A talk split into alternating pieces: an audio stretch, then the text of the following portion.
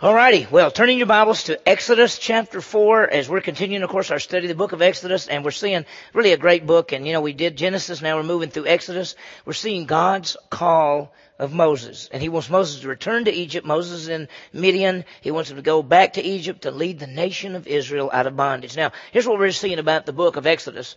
And, um, let's see, we'll get the slides up. The book of Exodus is the story of redemption. I want you to think about it. We're seeing God redeems his people from slavery. It's a picture of God's redemption of mankind. That's what we're seeing. Now God redeems man from bondage and slavery of sin. And what we see this evening is Moses as he returns to Egypt after 40 years. Now there's a lot as we go through this. In fact, uh, we started last time and we went chapter 4, 1 through 17.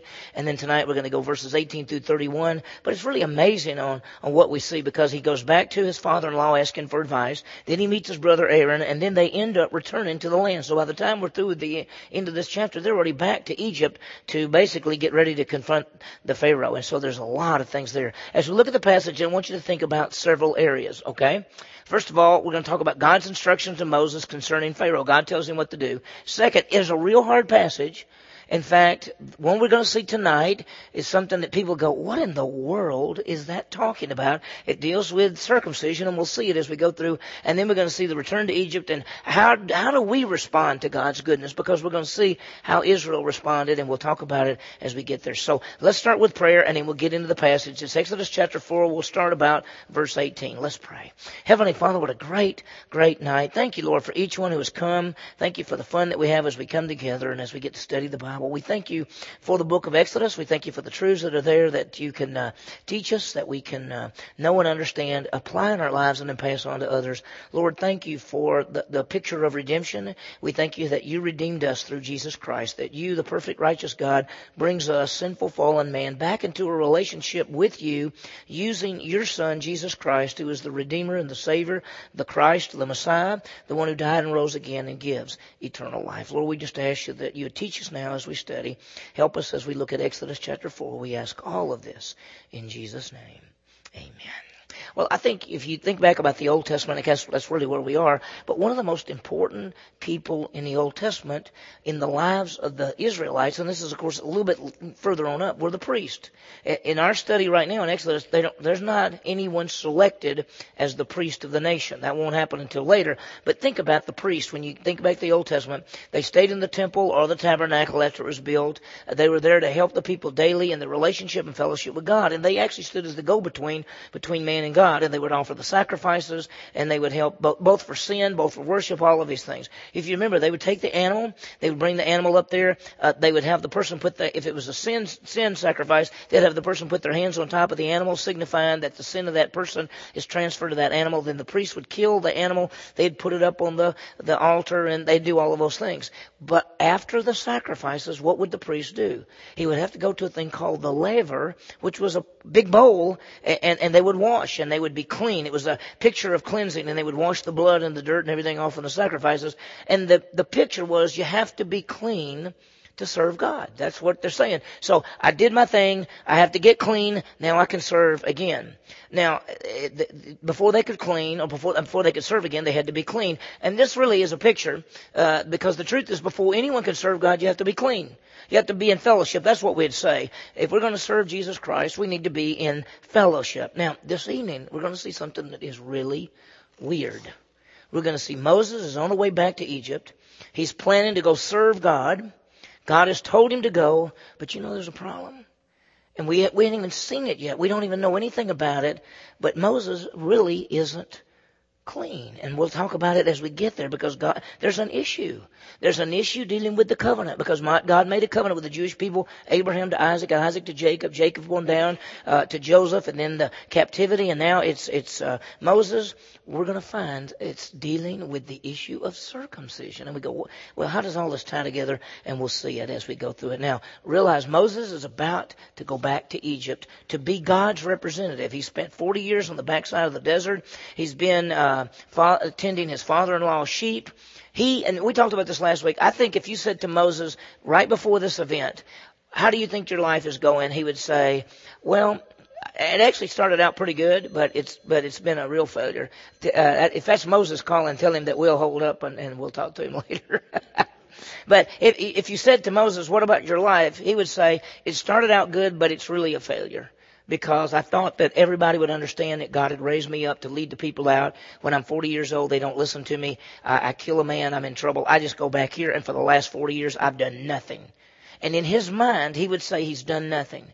But what God's doing has been training him. Because for the first 40 years of his life, he was trained in the ways of the Egyptians. That's not going to be able to lead God's people. In the last 40 years, he's been a shepherd on the backside of the desert. That's going to allow him and have him be ready to lead the nation of Israel through the desert. And so that's what we've seen. So God has appeared to him in this burning bush. He's called him to go back to Egypt, and to, to go back to talk to the Pharaoh. Now, for the last few weeks, what we saw was Moses' response. You would almost think that if Moses thought that he had been raised up by God to do this, well, for the last 40 years, he, he's lost all his confidence. And when God says, I want you to go, Moses comes up with five excuses on why he can't go. Why he can't do what God has for him to do, and God gives five answers. Remember what they were? Moses said, I'm not able to do it. And God said, that's okay. It's not about you. I'm the power. And that's one of the things we learned two weeks ago. When we start talking about doing ministry for God, we say things like this. Well, I'm, I don't think I can do that. It, it's not about you. It's not about me. It's not about us. God is the power. He says, I'm the power. Moses, Moses said, I'm not able to do it. God said, that's not about you. It's about me. I'm the power. Moses said, I don't really have the authority. God said, I'm the authority. Well, Moses said, well, they won't believe me. God said, I'll give you the signs so that they will believe you. Then the next thing, notice that, um, Moses said, but I, I, I can't talk. God said, I'll be your mouth. How many of us have said, well, I, I can't do a Bible study. I, I mean, I can't, I can't disciple really anybody, or I, I'm not very good at sharing my faith because I don't know how to say it or what to say. God says, I'm your mouth. Who made your mouth? And then the last one, Moses said, well, would you send somebody else? God said, I'm sending you. Bottom line.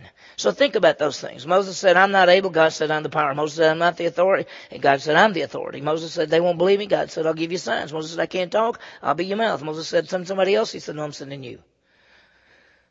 That pretty much answered it all. So this evening, we're going to see the return of Moses. Boy, it's powerful. And the three things I think that happened in the passage. One, he goes back and tells Jethro, which is father-in-law, and he gets instructions from God on what to do.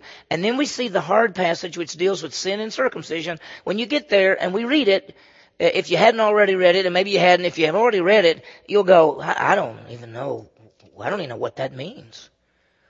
In fact, if you haven't read it, do you know what this passage says? It says God was planning to kill Moses. We thought, whoa, whoa, whoa, wait a minute. God has just spent all this time saying, I'm sending you, I'm sending you. It says they get to a stopping place and God is planning to kill Moses.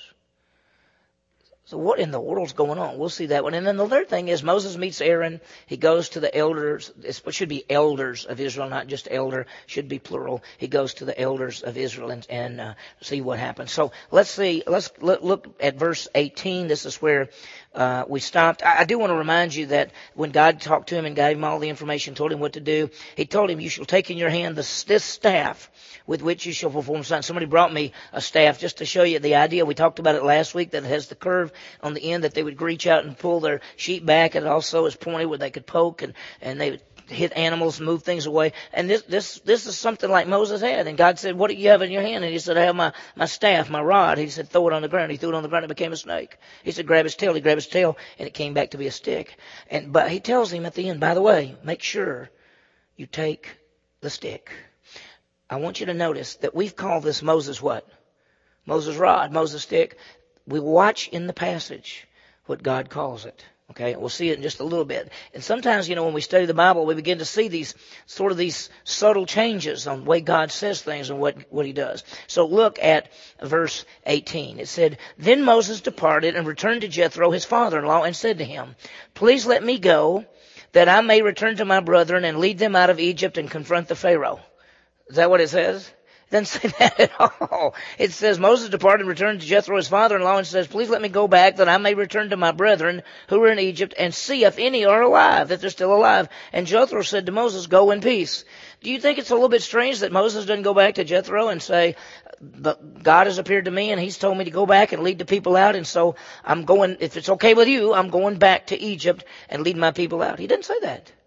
He actually says, uh, can I go back and see if anybody that I used to know is still alive? And Jethro says, yeah. Why would, why didn't he tell him? And for, there's two things. Why would he ask for permission from Jethro? Well, you know, in the family unit, Jethro is still, he's the father-in-law. He's the patriarch of this family. And so Moses basically is asking permission for him to go. And when he goes, is he going by himself? Is Moses going by himself? He's taking what? Taking his wife and, and children. So, eh, and he, he's, he's asking, he wants permission to go. And some say, why, why didn't he tell uh, Jethro why he was going? Well, some say maybe he was afraid Jethro would say, no, you can't. I'm not going to let you do that. That's too dangerous. Or maybe he, Jethro, he was afraid Jethro wouldn't believe him and say, oh, God didn't appear to you. That's ridiculous. So uh, he basically says, uh, I'd like to go back and see if any people are still alive. And Jethro says, go in peace. Now let me tell you about Jethro, and we're going to see him later on. Uh, it'll be after all this is over and we get into chapter 18 and a little further up. Jethro is a very wise man. He said, we're going to find, I think he's one of the wisest people in the Bible. And Moses comes, and Moses has got all these people, and there's two million people, and they're all coming to him every day for questions. And Jethro says, "Come here, come here, come here, son, son, come here, son-in-law. What you're doing is not good." I mean, this is Moses. This is the guy that talked to God face to face. This is Moses who parted the Red Sea. This is Moses, and here's Jethro saying, uh, "You're not doing very good." And he was right. So we're gonna we'll see Jethro later. Jethro's a pretty amazing guy, I think. And uh, so he says, "Go in peace." Look at verse 19.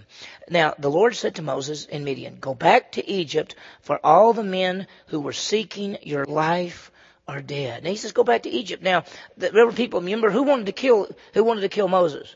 The best he could understand, when he killed that man and hit him in sin, it said the Pharaoh had found out about it and was going to try to put him to death. Most believe that the Pharaoh was named Thutmose III. After his death, there became a man named Amenhotep II.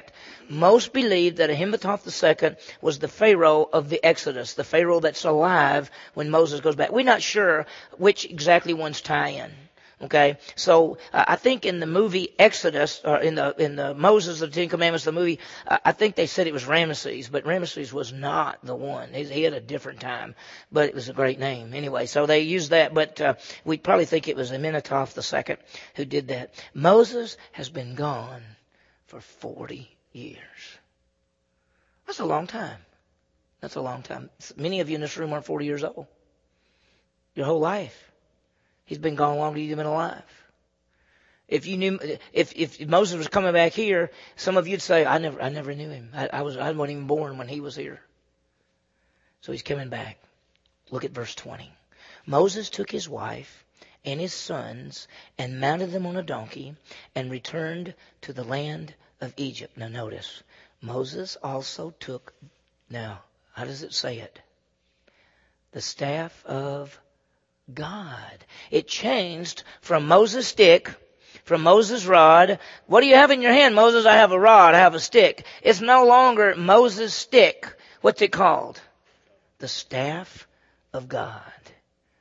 Because he said, be sure and take this, because there's gonna be, I'm gonna use this to do some things. And I think one of the most amazing things is that God says, I'll take a stick and I'll use it. And I'll take you and I'll use you and I'll take this building and I'll use this building. And I'll take all these things and I'll use them for my glory. And I think the greatest thing that we can say is that God has let us be alive and that He's going to take us and use us. See, it's no longer is it an ordinary staff, but it is God's rod that God will use for His glory. I think it's just the most amazing thing. So Moses took his wife and his sons. His wife's name is Zipporah, and they mounted them on the donkey, and they're going to go back to Egypt. Moses took the staff of God in his hand. He did that because God said, "Be sure and take that." He's doing what God told him to do. Now, uh, realize, and I, I mentioned it a while ago, because it's no longer an ordinary staff, but it's for the glory of God. The truth is, we're not ordinary. We're not ordinary. We're unique and special. Every one of us are unique and special. There's not one person that's exactly like another person in this whole world that's ever been created. You could say, I am totally unique. Nobody else is like me. You could say the same thing about every one of us. That's why it's really strange when you want to be like somebody else. When you say, I wish I was somebody else. I wish it was like this. You say, well, you may wish you had some of their, some of their character. You may wish that you had some of their abilities. But the truth is, God made you exactly how you are. Unique and special. Well, notice verse 21. God's going to give some information to Moses. The Lord said to Moses. Now notice, who is speaking to Moses? Okay. Tell me more about him. YHWH. This is all capital. So this is the personal name of God. The personal God is talking to Moses. The Lord said to Moses, when you go back to Egypt, see that you perform before Pharaoh all the wonders that I have put in your power. But I will what? harden his heart so that he will not let the people go. Now, we say, oh, that, that's not fair. God didn't say, when you start talking to him, I'll harden his heart and he won't let you go. That's not what he says. You're going to find out, we're going to talk about it more in a minute. Pharaoh hardens his heart long before God hardens his heart. Okay? So God says, when you go back there, you perform to Pharaoh all of the wonders which I've put in your power, but I'm going to harden his heart so he'll not let the people go. There's a reason. Go back to Egypt. The Lord speaking to Moses. I want you to do the things. I want you to, to throw the stick down. I want you to become a snake. I want you to turn the water to blood. I want you to put your hand in and bring it back out. Ultimately, when it gets right down to it, there are ten miracles that Moses does in the presence of Pharaoh. We call them the ten what? The ten plagues. They're the ten plagues because they're God's, they're against, go to the next slide if you could. They're against all the gods of Egypt. I mean, you know that in that world, the Egyptians had gods. I mean, can you name any of the gods of Egypt? No, no, no, not their actual names. The, the sun, the sun, Ra, the sun was a god. The Nile River was a god. Huh? The beetle, exactly, was a god. Pharaoh himself was a god. In fact, Pharaoh's son would be the next what? The next god, the next Pharaoh. I mean, there's there's there's uh, all all kind of things that were their gods. And basically, when he says, I'm going to send these, these plagues, these wonders that I put in your power, we're going to realize that those plagues and wonders were all judgments against the gods of Egypt. By the way, it's God's power, right? He, he says, all the wonders which I have put in your power, it's God through us. This is how we do ministry. It, it is not your power. You can do all things through Christ who strengthens me. Apart from Him, you can do nothing. And so that's the way it always is. He says, I will harden his heart. The word harden means to make stubborn. That's what it means. It means to make stubborn. And he will not let the people go. Now, why do you, just tell me, what do you think? Why does God, ultimate plan is that Pharaoh doesn't want to let the people go and hardens his heart so he won't let the people go? Why? Just so it'll just drag out the whole thing? Show his power, and to show that, remember the judgments against, against who? The gods of Egypt. When it's all over, the whole plan is this. There is one true God, and the Egyptian gods are not God. There's one God. So he'll harden Pharaoh's heart, um, and this is all to demonstrate God's power. If you look at the Romans, the book of Romans says that he, he raised up Pharaoh to demonstrate his power. Now, let's talk about for just a second about hardening the heart because people get all bent out of shape and they say, poor old Pharaoh, he didn't have any kind of chance at all. God, God made him harden his heart so he wouldn't let him go. Now, I want you to understand something. In the story we're going to see, Pharaoh hardens his own heart ten times and God hardens his heart ten times. There's 20 hardenings going on in this passage, right? Pharaoh said, it says, Pharaoh hardened his heart. We see the sovereignty of God and the freedom of man. God is working in the events to bring about his plans while God allows freedom to Pharaoh. God hardens and Pharaoh hardens. Now get this one. You're going to love this one. Pharaoh hardens first. It's his decision. It is not until the sixth plague that God hardens Pharaoh's heart. You understand that? It's not Pharaoh, God hardens Pharaoh and so he won't let him go. It's not even until you get to the sixth plague that God actually hardens Pharaoh's heart. So who's doing all the hardening first? Pharaoh is. Pharaoh is. You'll see uh, next week. Moses goes to the Pharaoh and says, Thus God says, Let my people go. And Pharaoh says, Who is the YHWH? Who's the personal name of God that I should obey His voice? I don't know Him, and I will not let Israel go. Now, who did the hardening there? Pharaoh's doing the hardening there. In fact, it's going to say it in a little bit later. So just want you to understand that when you read that, people say that wasn't right because Pharaoh didn't have a chance because God, God hardened his heart and wouldn't let him let the people go. Pharaoh hardened his own heart. And it wasn't until after the sixth plague that God, it even says God hardened his heart. God will deliver a people of slaves from the most powerful nation in the world. And it's a great picture of us because we were slaves, we were dead in trespasses and sins, we're helpless in mercy, uh, we, we are uh, in, in helplessness, and God in His mercy and grace delivered us from the bondage of sin through Jesus Christ. Very powerful truth. Well, watch. Look at verse 22. Then you shall say to Pharaoh, this is after you get there, he said, I'm going to harden his heart, and he will not let the people go. Then you'll say to Pharaoh, thus says the Lord. Now this is coming from God. Israel is my son, my firstborn. Now he's using the nation of Israel as firstborn. Think about that. Israel is the firstborn. That means the chosen ones. That means the, the special ones, the firstborn ones. He's, he's using the nation of Israel in that picture. And, and, and, uh, notice he says, Israel is my son, my firstborn. Now, sometimes when you look in the scripture, you'll see Israel is a, is almost a picture of Christ, but usually in a negative picture. Because it's sort of like Adam. Adam is the first Adam and Jesus Christ is the last Adam. Well, Israel is the disobedient son. Jesus Christ is the obedient son. He's telling Pharaoh, when you get there, you tell Pharaoh that these people, they're my son. They're mine, my firstborn.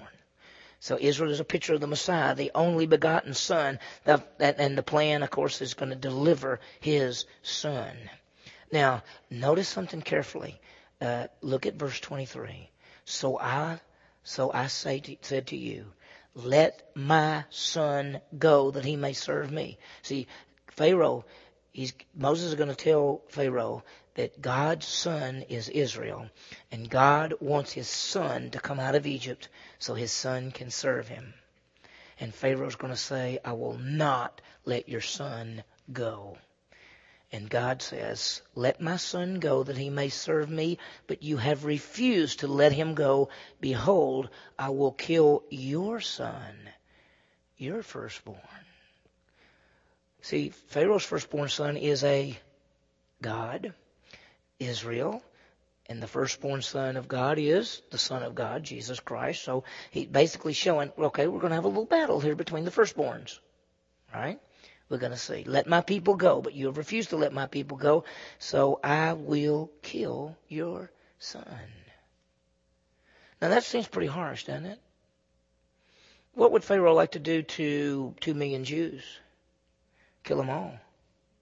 We're going to see the battle between the true Son of God, which is being pictured as Israel, and the false son, which is Pharaoh's son.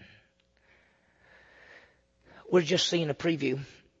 They're going to change the river to blood. They're going to be the frogs and the darkness and the death of the firstborn. And all of this is to redeem the nation of Israel. And it's so powerful. Think about this. God redeemed us through his son, the Passover lamb, Jesus Christ. We're not redeemed with corruptible things like silver and gold from this present life, but through the precious blood of Jesus Christ. Jesus paid the price, redeemed us. Now, we come to one of the hardest passages in the scripture. And let me say this one of the hardest passages to understand. We just finished verse 23. Look at verse 24. Now, before we even read the verse, I want you to understand this is talking about circumcision. And you say, circumcision? Well, why are we talking about circumcision? You remember that God made a covenant with who? With, okay, started with Abraham, but he made a covenant with the nation of Israel, but he started with Abraham. And from Abraham to Isaac, and Isaac to Jacob, right? And the covenant had three parts to it. Was, was it, do you remember? a land, the seed, and the blessing.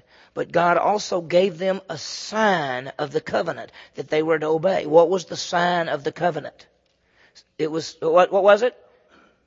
Circumcision. So the covenant had the land, the seed, the blessing. I don't know if the next slide's right. Yeah. The sign of the covenant was circumcision. In fact, Genesis 17, listen to this. God said to Abraham, Now as for you, you shall keep my covenant, you and your descendants after you through all generations. This is my covenant which you shall keep between me and you and your descendants after you. Every male among you shall be what? circumcised. Verse 11 says, And you shall circumcise in the flesh of your foreskin. It will be a sign of the covenant between me and you. That's 1711. I don't know if I put those verses or not. I don't. Yeah, did I? Yeah. Is, what's next? Is there one? Seven, yeah. 1711 is the verse I just read. This will be the sign of the covenant. And then is there verse 14? Okay. Verse 14 says, an uncircumcised male who is not circumcised in the flesh of his foreskin will be cut off from his people because he has broken my what? Covenant. Okay. So what is every Jewish man to do? Whenever he has a son, the sign of the covenant that God made with Abraham, Isaac, and Jacob is to circumcise your children, right? That's the sign of the covenant. Now look, to help us understand that and realize Moses is under the covenant. Abraham to Isaac, Isaac to Jacob, Jacob down to Joseph, all the Jewish men, this is the sign. Moses has been called to go to Egypt to be the representative of God to what people? To the Jewish people and then to, to, to Egypt. And so Moses is going to be the representative. But guess what Moses has not done? He's not circumcised his boys. That's the sign of the what? Covenant. Now, is God serious about the covenant? Watch the next verse. Verse 24. Now it came about that at the lodging place on the way that the Lord met him and sought to put him to death. Who is the him? It's Moses. Wait a minute. Whoa, whoa, whoa, whoa, whoa, whoa. We, We've been spending all these chapters saying that God came to Moses and Moses said, I don't want to go. No, you going. I don't want to go. You can't. I, you're going. I'm getting you there. And so he's starting there. He's got his wife. He's got his sons. Apparently at least one of the sons has not been circumcised and they're on the way and God says, I think I'm going to kill him. Why? It doesn't explain it here. It, yeah, it doesn't explain it yet. It said, now about, after what I've told you though, it came about at the lodging place on the way that the Lord met him and sought to put him to death. Best we could tell, based on what I've told you, why is God determining to put Moses to death? He's broken what? The covenant. He hadn't done what he's supposed to do. Now, how do we know that? Let's keep reading. Let's see what happens. They came to this lodging place, and apparently uh, God meets Moses and about to, to put him to death. Let, let me ask you this question. Why do you think Moses did not circumcise, let's say, let's say one of his sons, maybe one, because it says sons, there's more than one, and we're going to see what happens in this bit, but let's just say one son. Why, why didn't he circumcise his son? Possibly. I mean, one of them is circumcised, but, but, but could it have been, let me just say this in a nice way. Could it have been that Zipporah says, I don't think you ought to do that. I don't think that's a nice thing to do. I don't think we should do that. We don't do that around here, right? We don't do that around here. Cause see, we're not really what? We're not really what? We're not Jewish. I mean, Moses had married a Jewish woman. He's married a Midianite woman. Didn't say anything wrong with that. They didn't say anything wrong with that. And so she said, basically could have said, I don't, I don't like that. But now God has appeared to do what? What's he going to do? He's going to kill Moses. Watch. Then Zipporah, look, took a flint and cut off her son's foreskin and threw it at Moses' feet. And she said, you are indeed a bridegroom of blood to me. Zipporah takes action. She must take action. Why? Maybe, maybe she realized, wait a minute, I, I, we've not done what we're supposed to do. I understand that, that Moses, this is the thing we're supposed to do, and we haven't done it, and God's about to kill Moses. She threw it. Notice, she threw it at his feet and said, You're indeed a bridegroom of blood to me. Literally saying, You're a bloody bridegroom to me. It almost gives the idea that she's not happy to do this, but she has to do this to keep Moses alive. Notice verse 26. So he let him alone. At that time she said, You're a bridegroom of blood because of the circumcision. It almost appears that she's angry. She didn't want to do this. But she realizes if we don't do this, what happens to my husband? He's going to die. See, Moses was the disobedient one. Moses was accountable to do, to fulfill the sign of the covenant. Now, sometimes things happen in the Bible, and we go, "I just seems a little out of reach to me." I mean, it seems like God could have said, "Oh, by the way, be sure and do that before you get back." But if you're going to be the leader of the nation of Israel, you should be what? Following the covenant, right?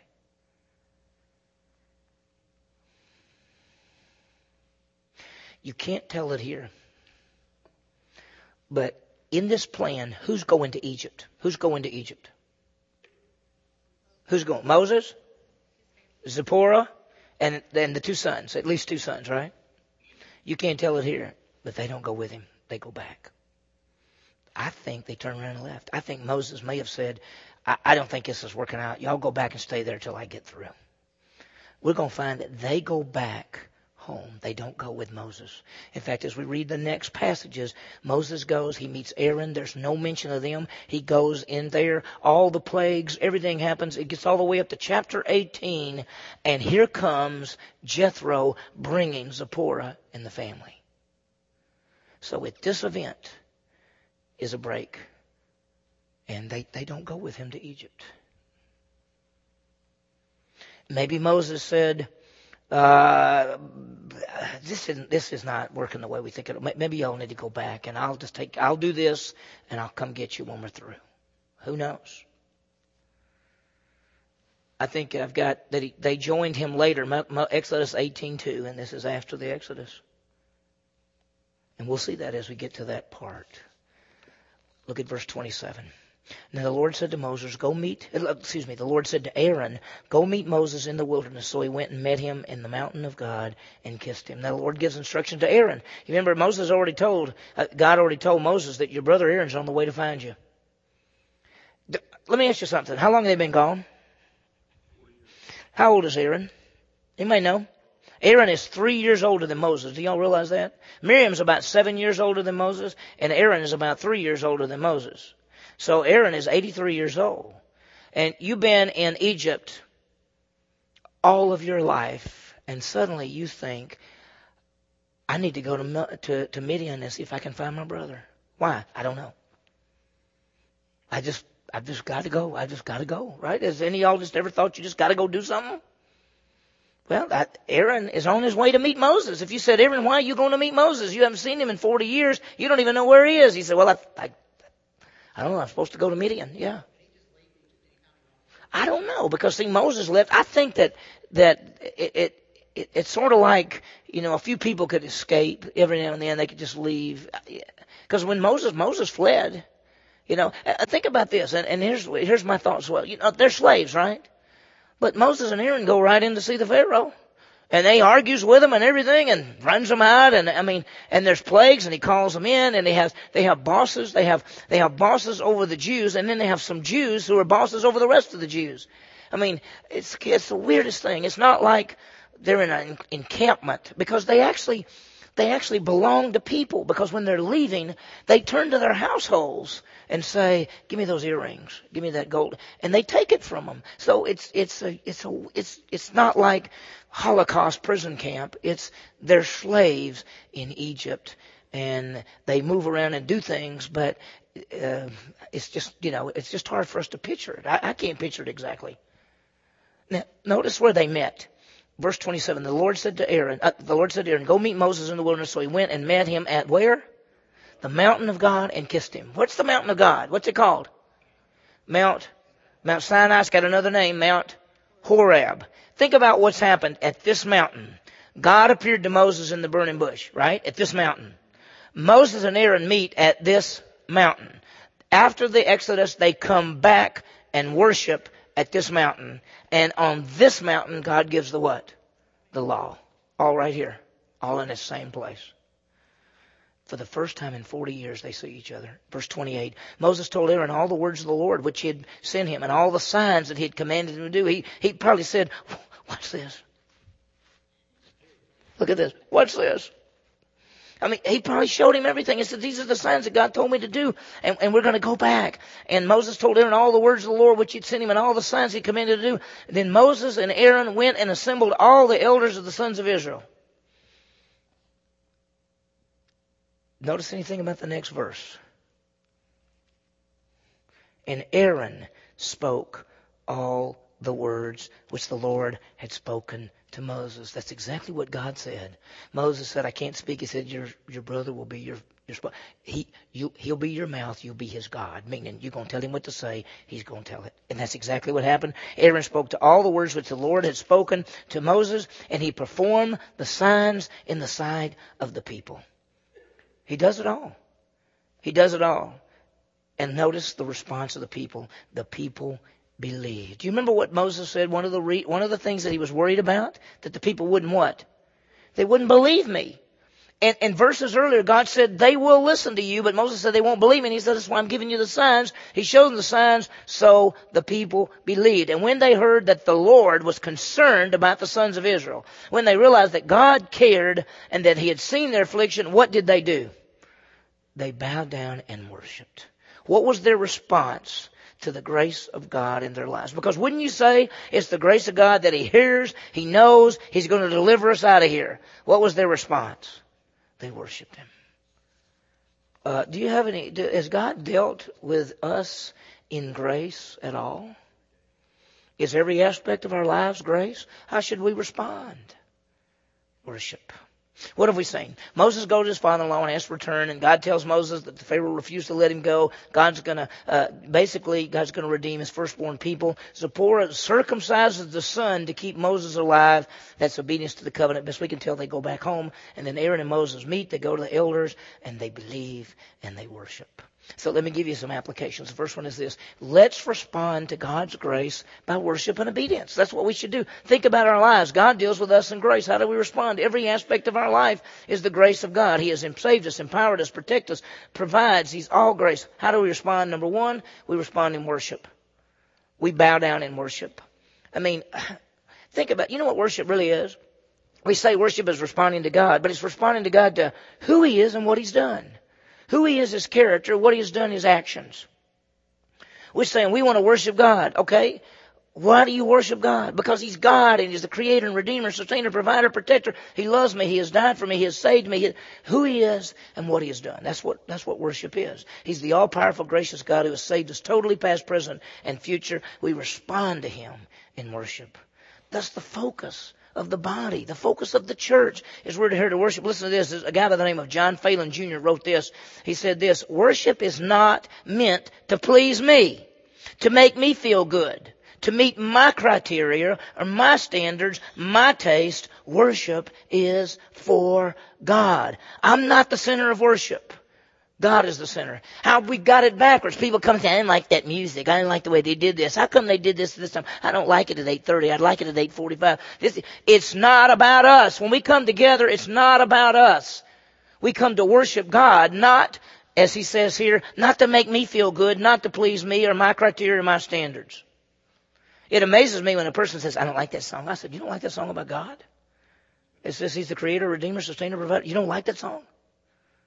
That is not my style. I said, well, there's a lot of things not my style. I don't even have a style. I got no style, right? And so, I mean, think about it. Worship isn't about us. A.W. Tozer said, worship is our preoccupation to God. That's what it is.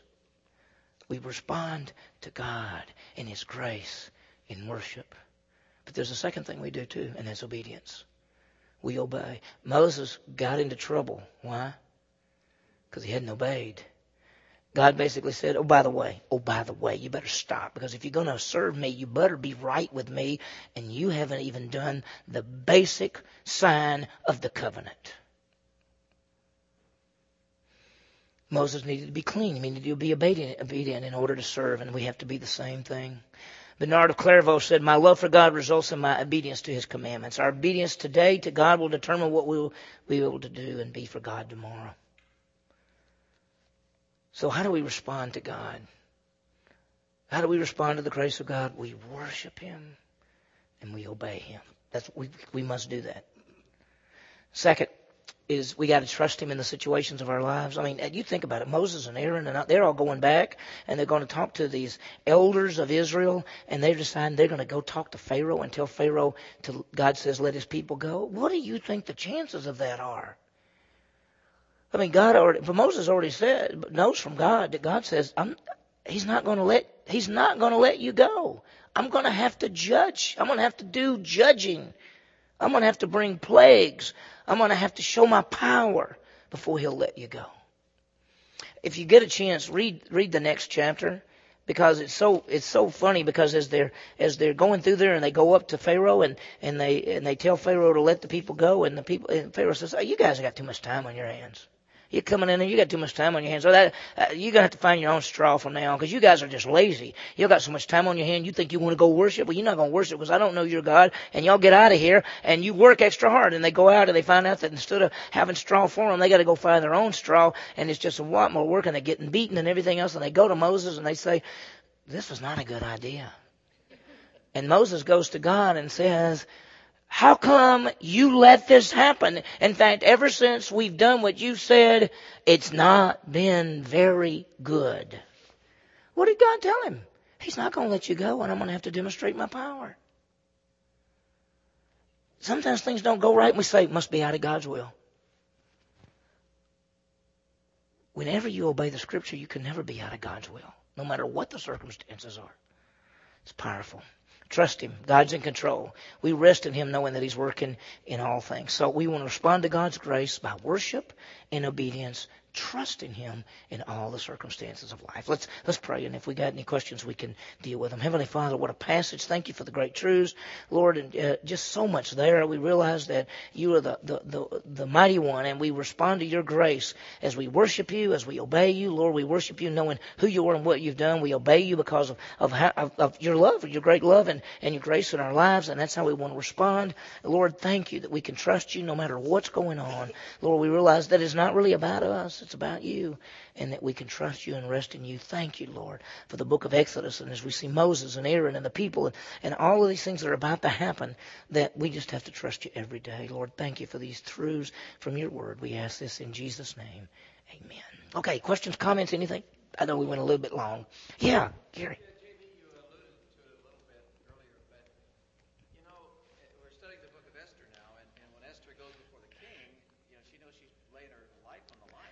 I just, I've often wondered how in the world did Moses ever get in to see perhaps the most, most powerful man in the world at that time? How does he ever get in to begin with? I don't know, but if you if you look at the passage, I don't know if y'all could hear the question. How does Moses, if if if Esther took her life in her hand just to see the king, and she's married to him, then how does Moses have the right basically to go see the Pharaoh? And you'll not only find as we study this passage that Moses not only has the right to see Pharaoh, but some Jewish leaders who are getting beaten, they're, they're, they're controlling the groups, and then there's, there's Egyptians over them. These Jewish ones come back to Pharaoh and say, why are you beating us? So I, I, obviously there's some way that he allowed people to see him. Maybe, maybe as Caligula thought, since he was God, you know, Caligula said, I'm God, but uh, I've decided to remain in human, human form so that you can see me. Uh, and, and, and he thought he would do people a favor by meeting with them. Maybe Pharaoh felt the same way, that since I'm God, I will show my great presence and my goodness by allowing people to come talk to me or something. I just don't know. But Moses and Aaron, they go, they go right to him.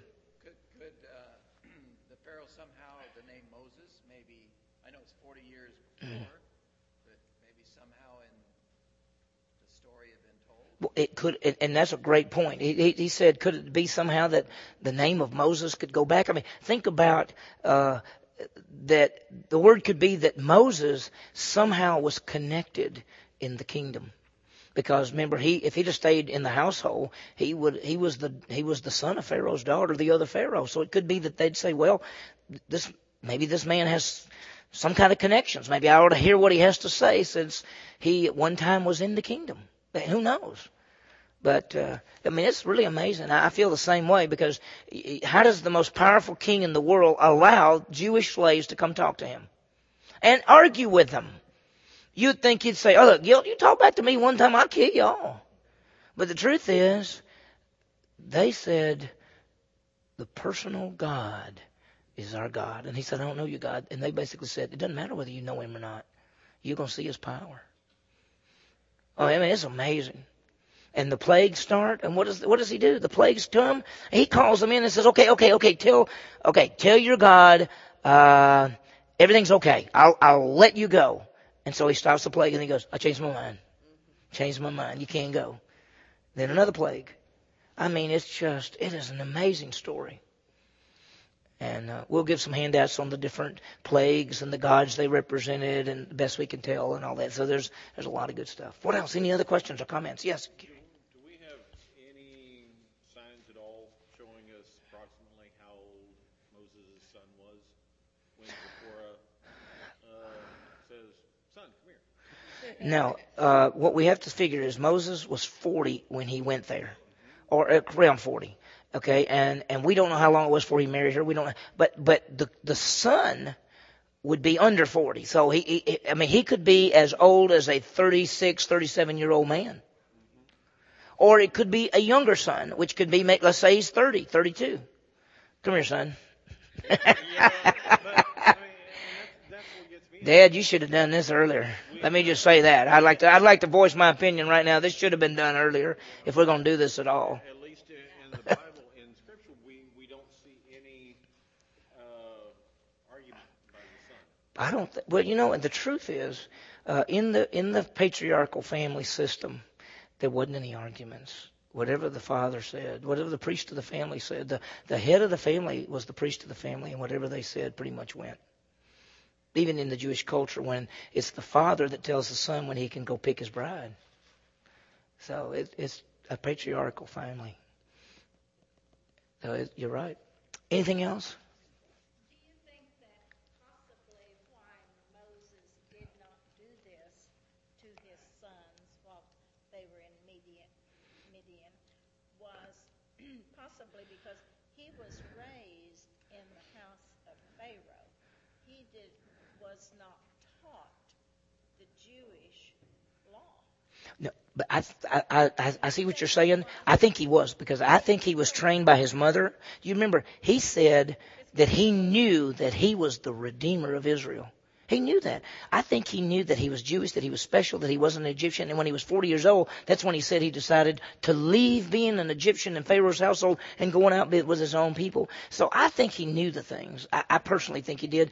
But I don't know why he would do one son, because it says sons, and it doesn't indicate, does it indicate that there's two there or just one that, that, that she does that to, right? It, it doesn't seem, it's, uh, uh, it's, it's singular. And so it just seems to me that possibly, if I'm guessing, it's probably the youngest son. The longer he's further away from, huh? Be the one that was with them. Because if, if he had a 30 year old son, that maybe Well, it says sons, so there's two of them with him right now, and I, they all go back. They don't, they don't go with him. So it is amazing. Yeah, there's no way to know. Probably the the oldest any of those sons could be would probably be like 38, 39. I mean, that's the oldest. Could probably not that old. Probably 37, 38 could be the most.